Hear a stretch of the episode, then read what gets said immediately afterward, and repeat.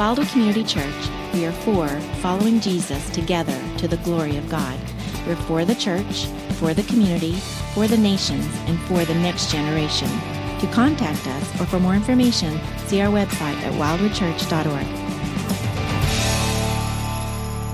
If you've been around Wildwood the last week, you know that we have been in this For the Nations week. Um, we began it last Saturday night, and today we're going to be wrapping up our For the Nations week. That's the way a week works, just from last week to this week. Last week we had the opportunity to hear from Dr. Imad Shehadeh, the president and founder of Jordan Evangelical Theological Seminary. And today we have the great privilege of being guided into God's Word by our very own Dr. Kevin Bradford, who is our Director of Global Outreach. So join me in welcoming up Dr. Bradford to guide us into God's Word today. I'm not used to hearing Dr. Bradford around here. Uh, if you want to talk to me, just call me Kevin. Um, you know, there's an interesting spiritual phenomena that happens uh, every Saturday, and particularly in the fall, and every Friday night, and every Sunday also. Uh, precisely one half of the prayers that are lifted up are answered, are answered with a yes, and the other half with a no. And I know that you're probably thinking already it's the players and the fans that are praying that our team would win, right? Um, well, if you've even been a Christian just a short while, you know that it's okay to pray that the Lord will be on our side, but it's even better to make sure that we are on the Lord's side, right? You got that? So I'd like to talk about that this morning, making sure that we are on the Lord's side when we pray. One of the best ways we can do that is making sure that we are praying according to the things that the Lord wants, according to His will. And I, I have to confess uh, here at the get go that uh, I'm a, a, little bit of a loss to explain how prayer works. Uh, I've been a Christian for a number of years, but um, it's still a mystery to me how you can have a sovereign God who invites us to express our desires or our petitions in such a way that we can actually apparently have some sort of influence over the course of events. And yet I just know that he commands us to pray and to pray without ceasing. I also look in the New Testament and I see that Jesus prayed as an example uh, for his disciples, and he also taught them to pray. And besides all that, uh, now we have 2,000 years of history uh, we can look back at answered prayers in our own lives and then in the lives of many people around us, probably tens of millions of prayers, if not more. So we have different reasons that we should be praying. Well, second confession that I have to make um, here at the start is that I'm not as good at praying as what I would like. I don't know if you sense that as well uh, yourself, but um, and I'm not talking about technique here. In fact, I'm pretty sure that the Lord could care less about your technique. He's not as concerned about how you pray as he is what you pray for. And prayer actually serves several different purposes. Uh, we pray and we enjoy fellowship with the Lord. We praise his name. We give thanks to the Lord. We confess our sins. Uh, but as everyone knows, as we pray, we can also express our desires and our petitions before the Lord. And when it comes to expressing those desires or petitions, uh, we should seek to pray according to the things that the Lord wants. Jesus has given us a, a, great promise in John chapter 14. He says, If you pray for anything in my name, this I will do. That's, that's a carte blanche, right? It's, it sounds like just anything. But the key is that phrase, in Jesus' name. And uh, we, we work with that. We try to make sense of that. Uh, sometimes we treat it in a mechanical sense that uh, if we just throw that in there at the end of a prayer, uh, it's kind of a, catch all that, you know, whatever else has been said, that Jesus is obliged to answer it now because it's in his name. Or maybe it's like a rule of grammar. I don't know. Uh, you know, at the end of a sentence, you're supposed to put a period. At the end of a prayer, you've got to put this so that people know, you know, that's it. Uh, well, in Jesus' name is important, obviously. But I think that the sense is that we are praying, when we pray in Jesus' name, we're praying for something that He Himself would pray for if He were in our situation. So He's actually seeking something which is in accordance with the will of the Lord. And if we're praying in Jesus' name, we're seeking for something which glorifies God the Father and Jesus, and not just something that we would want for our own pleasure. God many times gives us much beyond what we are asking for, and we can give thanks for that. But we should be seeking above all things, as in all of life, uh, to please the God and to, to please God and to glorify Him. So as we look at this idea of prayer this morning, and we think about how to be effective in prayer or how to be have more of our prayers answered with a yes. I think one of the best uh, keys to doing this is to pray according to the things which are revealed in Scripture. If you think about it, if it's a prayer that's revealed in Scripture, you know that that is something that Jesus would pray for, something which would exalt his name as well. And that's what I'd like to do this morning. Uh, if you have your Bibles with you, you can open to the book of Second Thessalonians, Second Thessalonians chapter 3, and we're going to look at just two verses this morning uh, in Second Thessalonians chapter 3. The books of First and Second Thessalonians are, are fascinating. I love each of these uh, short letters of the Apostle Paul. Um, I, you know, we've been talking about Islam this week, and I, I kind of get the impression that if the Apostle Paul were to write letters to the, the Christians that lived in the context of Islam, that he would write letters very similar to 1st and 2nd Thessalonians. Uh, churches that he had planted just a short time before uh, in the midst of a very hostile environment. You know, just a few months before, uh, Paul and Silas and Timothy had invaded the continent of Europe, which at the time was a non Christian continent, and had brought the gospel uh, in a very pioneer sense to people there that had previously probably never heard the name of Jesus before.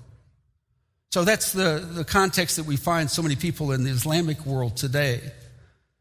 And kind of as you might expect, as Paul and his, his teammates were working, uh, they encountered a great deal of opposition. Uh, they were working in a hostile environment for sure. So there were arguments that broke out all the time, um, riots occasionally.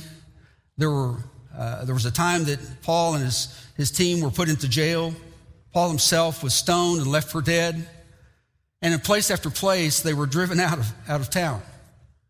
Unfortunately, unfortunately, this is true for many people that are working in the Islamic world today, both missionaries and, and national believers. So I think Paul would have written something similar uh, to, first of all, encourage the believers in this context to stand firm, to hold up under the different pressures. But the amazing thing is that Paul doesn't just ask for them to stand firm, he wants them to go forth. He doesn't want them to just play defense, he wants them to go on offense. He's not looking for just a, a scoreless tie. He wants them to go forward and to win for the Lord. So when we talk this morning about winning prayers, we're thinking about a ministry that wins, that goes forth. I do believe that, you know, even apart from uh, the context here that, that Paul is addressing, that God does place things on occasion on our hearts which are so unlikely, so improbable, that we have still another motivation to pray. Because unless the Lord shows up, it's just not going to happen. The Lord can give us a conviction that there's something that He would like to accomplish either in our life or through us. And unless we pray, it's just not going to happen. So, in ministry and in missions, particularly, uh, people that are looking to bring life to those who are spiritually dead, uh, to bring freedom to those who are captive to sin, we need to pray. We need to expect that the Lord would show up. So that's what we see here in Second Thessalonians chapter 3. Let me, let me read with you verses 1 and 2. Paul says, Finally, brethren, pray for us that the word of the Lord will spread rapidly and be glorified, just as it did also with you and that we will be rescued from perverse and evil men, for not all have faith. We'll unpack this verse in greater detail, but if I had to summarize it here, uh, Paul is basically asking that believers pray for two things. First, for the success of the gospel message, and secondly, for the security of the gospel messenger. So, Paul wants us to pray for the success, for the spread of the gospel message, and for the security or the safety of those who proclaim the gospel. Let's look at these verses in a little bit greater detail here. In verse 1, Paul says, Finally, brethren, pray. And that verb pray is actually uh, an imperative, it's a commandment. It wasn't just an option, but Paul wanted the believers to pray, and the sense is to keep on praying, to pray continuously, to pray without giving up, to pray that the word of the Lord will, be, will spread rapidly. The Global Outreach team here at Wildwood recently conducted a survey of some people, and uh, we found that almost universally people acknowledged the importance of praying for the church's outreach.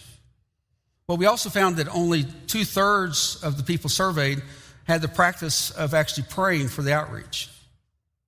So, whether or not it's your practice right now or not, we do have this commandment to pray that the word of the Lord would spread rapidly. When Paul talks about the word of the Lord, um, the first thought that came to my mind was that, well, he means the Bible, the, the whole Bible message. But actually, when you trace back and see how Paul uses it in other contexts, He's really referring to the gospel itself. The gospel, which is the good news about Jesus Christ, his death and resurrection on our behalf, that we can have eternal life. So that is what Paul is focused on here. It's the foundation. It's not all that a Christian needs to know, but it is the foundation. Pray that the word of the Lord will spread rapidly. Now, this is a, this is a fun term uh, that Paul is referring to here. The idea of spreading rapidly or, or uh, speeding ahead, I think it says in one version, it actually has this meaning of that the gospel, that the word of the Lord would race, would run ahead. And I, I just love that, that concrete imagery.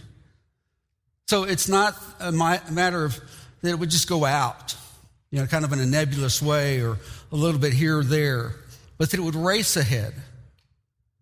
I think for the Thessalonians, they probably would, would think of the Panhellenic Games, which were held in that region. And the key event, the, the primary event of those games was the stadion, from which we have the word stadium, actually. So the stadion was a 200 yard sprint, and it was the, the primary event. So you can just imagine the athletes that were straining, that were striving, that were seeking to win the prize.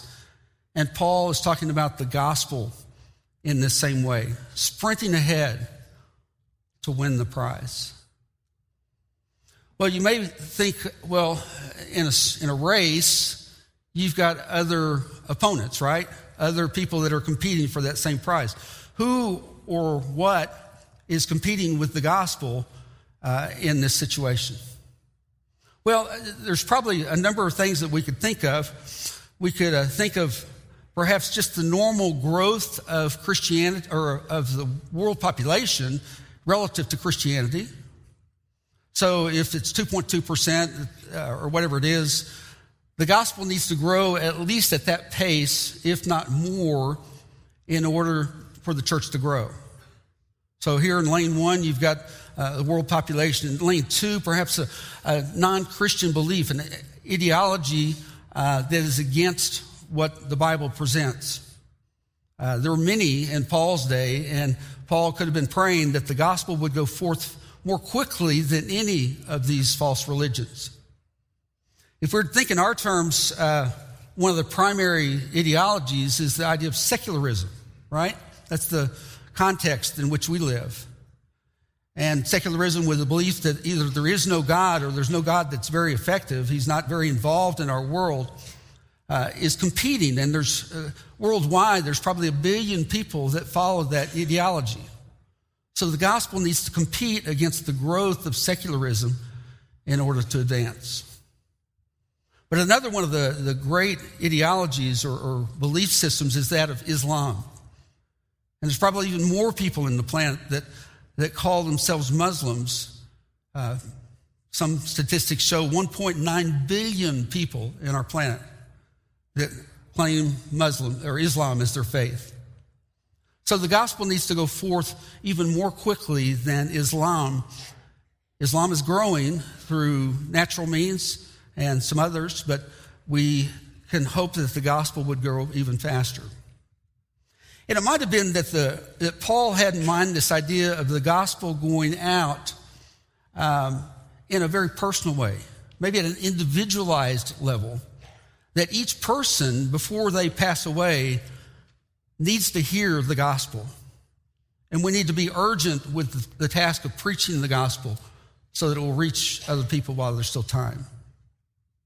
Well, it might have been any of those, and it could have been something else that Paul had in mind more specifically. But I tend to think that there was actually this qualitative sense that Paul had in mind as well. I, I don't know if you've ever witnessed a race um, or a competition of one sort that it's just clear that there is a dominant athlete or a dominant team.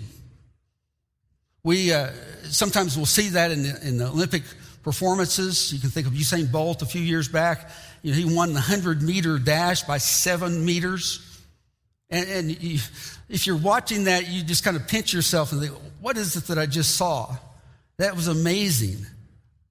And it might be that Paul had this qualitative sense in mind that people would see the growth of the gospel and conclude that this wasn't just the result of some well intentioned missionaries that were spreading some news or some, uh, uh, some religious ideas and happened to have some success, but that the gospel was growing to such effect that it had to be the work of the Lord, that it had to be God's doing. So that qualitative sense is sometimes what we can look forward to. We see this referred to in the book of Acts uh, a number of times. So in Acts chapter 12, verse 24, the word of the Lord continued to grow and to be multiplied. Acts 13, 49, the word of the Lord was being spread through the whole region. Acts 19:20. So the word of the Lord was growing mightily and prevailing. So the sense that the, the gospel message was just going out, it was overpowering force, was racing ahead to bless people. This wasn't just a, an experience for the early church. Um, despite what you may hear or not hear today, the gospel is still going out. I had the opportunity just a couple years ago, uh, in 2019, to visit some of the fields where Wildwood has uh, supported ministry. And uh, in this particular Middle Eastern country, I, I, met with a young man named Sohail. Sohail had grown up in Iran. He was a talented soccer player. Actually, he had been selected to be on the national youth team. Uh, had later on uh, joined one of the top clubs, had played in televised matches. But like so many athletes, he blew out his knee and was sidelined, and actually he went into depression. Well, short, short time before that, Sohail's sister had come to the Lord. And as she talked with him, she prayed. His knee was healed. His knee was healed, and he resumed playing soccer. And more importantly, Sohail himself became a believer. He became a believer and began testifying to all of his teammates and everyone else about his new faith in Jesus. Well, that lasted for a short time, and then his club let him go. And what's more, other clubs in the country didn't want a Christian soccer player, as talented as he was, playing for them. So Sohail was unemployed, and uh, he and his wife decided to move to a, a neighboring country and when they got there, they discovered a small church, a Persian speaking church, and he got involved with ministry with the youth. But he thought soccer is in his past.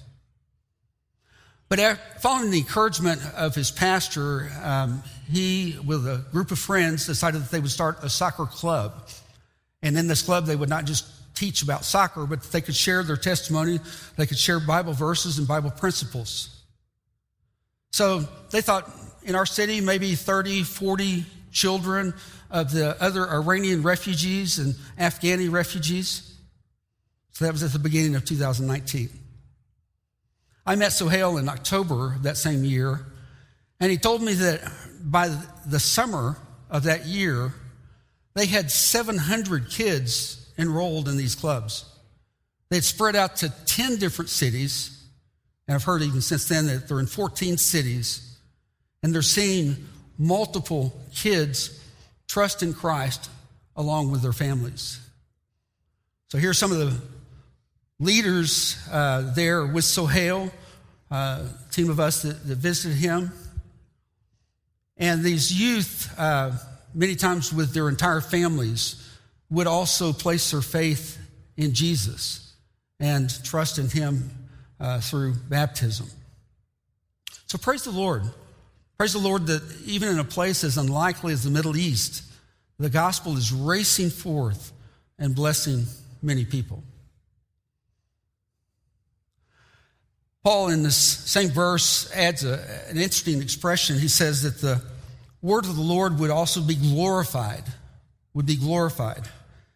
And that's curious because you probably think, well, it's God Himself that is glorified, or Jesus Christ but the word of the Lord being glorified. Well, it's maybe not quite as unusual if you think about how it is that we glorify the Lord. We glorify the Lord through our words. We say, you know, you are the true God, you are the sovereign, the holy God. And the word of the Lord, by the same token, we can say, this is the true word. These are dependable words, these are holy words. We glorify God through our values. We give thanks to God for his many attributes. We can give thanks to the word of the Lord and, and express that we think that it is very important, not just for ourselves, but for other people. And also through our actions. We glorify God by submitting to his will, and we can glorify the word of the Lord by submitting ourselves to it. So, the idea of being glorified, the word of the Lord being glorified, leads me to think that it's not just that the gospel would be preached, but that the gospel would be obeyed. And this, this is uh, something we need to be thinking about. Sometimes you'll hear reports that, you know, such such ministry, XYZ ministry, uh, preached the gospel to 200,000 people, or 200 people, or two people, or whatever it is. And that's very good. Uh, we can praise the Lord for that, but we should ask the question, at least every once in a while, how many people actually understood that message? How many people considered it to be important? And how many people responded to the message? Now, I know that the Holy Spirit is responsible for the response, and we can't control. The Holy Spirit can move in ways in which we don't even understand. But there are times that we should ask ourselves are we really cooperating with the Holy Spirit in the efforts that we sh- the way that we should to reach people with the gospel? I think that's a valid question. Um, I've got some friends uh, that I've gone out on the boat with a few times. I'm not a fisherman, don't claim to be, uh, but I've gone with them, and they say that they like to go fishing. But the funny thing is, I've been out with them a couple times, and I've yet to see them catch any fish. So, you know, my, my joke is, uh, you guys don't like to go fishing, you guys like to go casting. And they laugh and think, okay, you don't know anything. Um, but it's true, you don't go casting uh, for a whole afternoon without the expectation of catching fish. And we shouldn't just promote the preaching of the gospel without the expectation of seeing results. We preach the gospel so that people will honor, glorify the word of the Lord, that they will submit to it. So Paul is praying that this would be the result, that the gospel would go forth rapidly and also that people would respond to it. Going to verse 2, 2 Thessalonians 3 2. He says, And that we will be rescued from perverse and evil men, for not all have faith.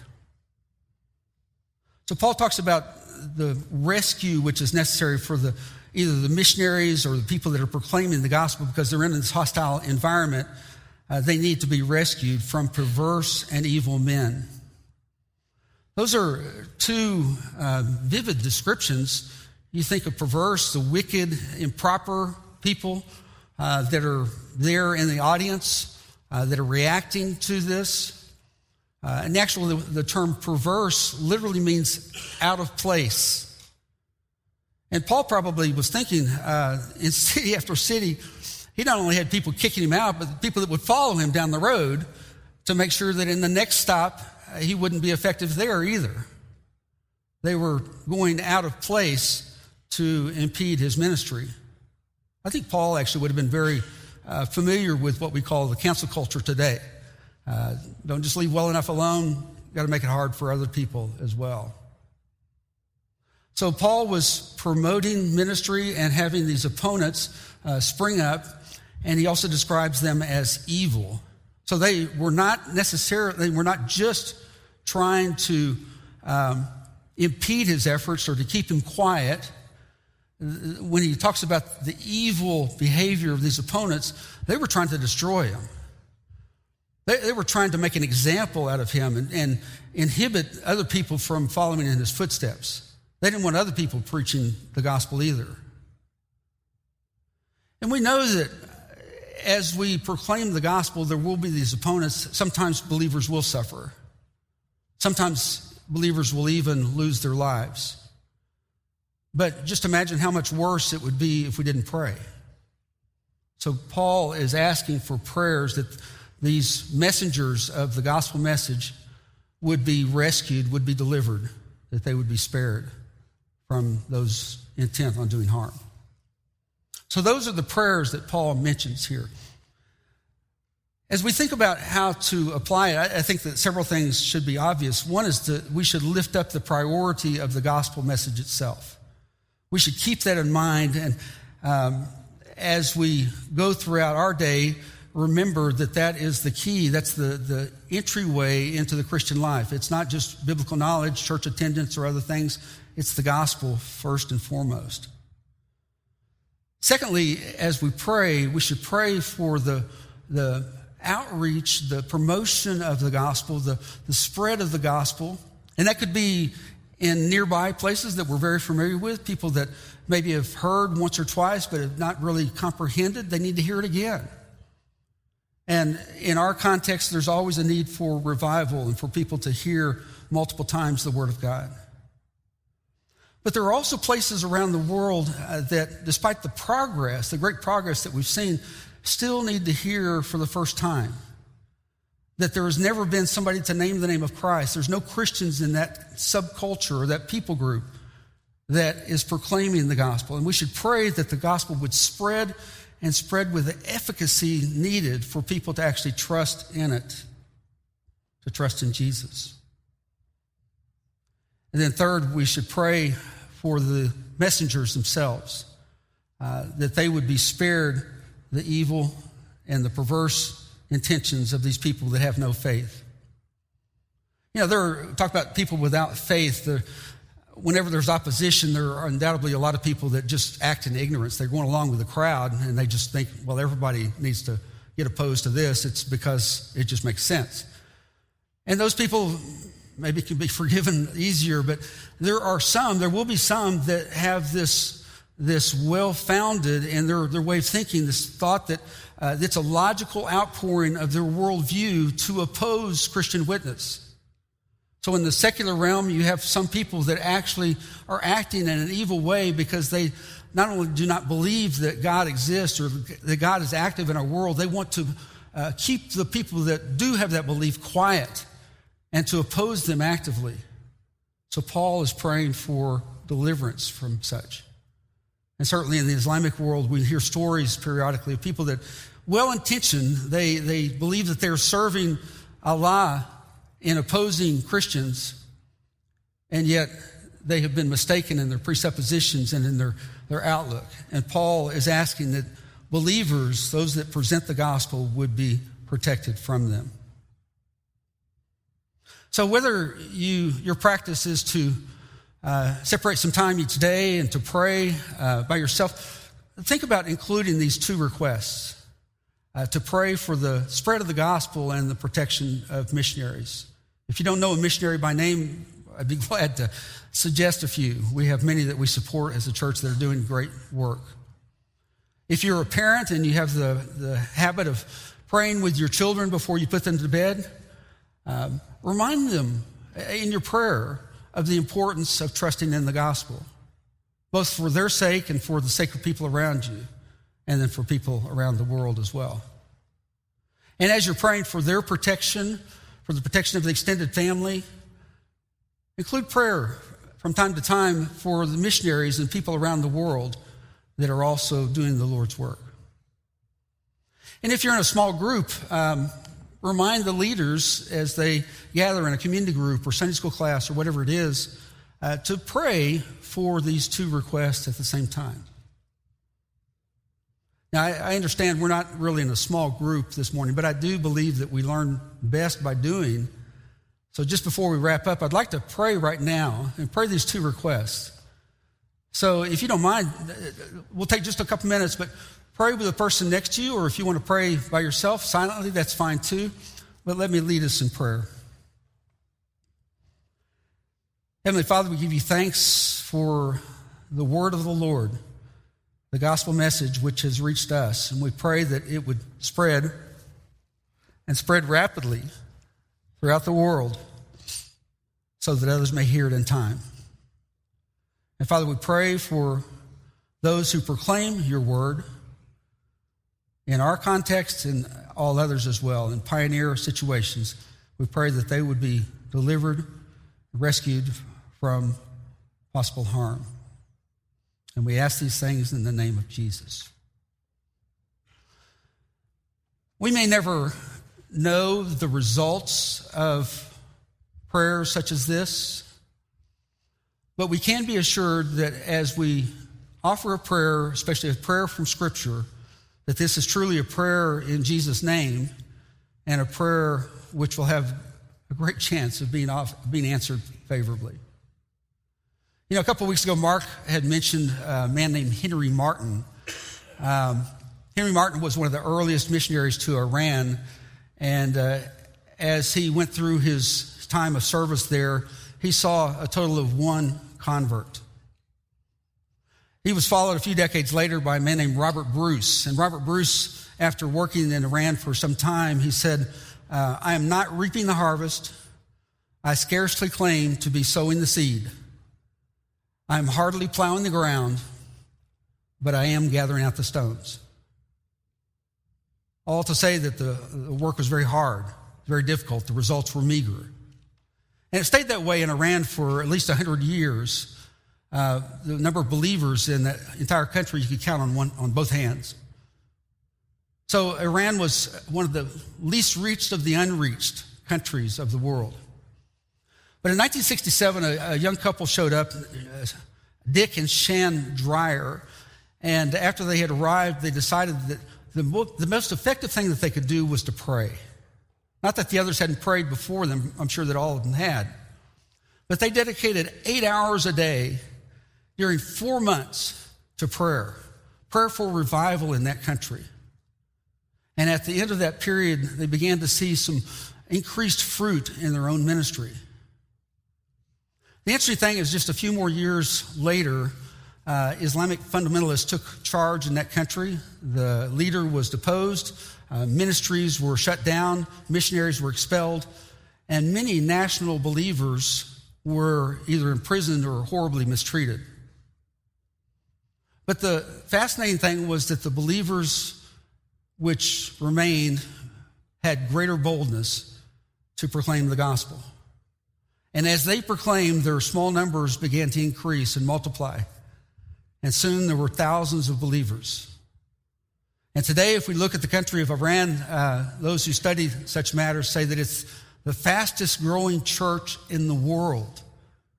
And the thousands have become hundreds of thousands of Shia, former Shiite Muslims that have become believers and followers of Jesus Christ. People like Sohail.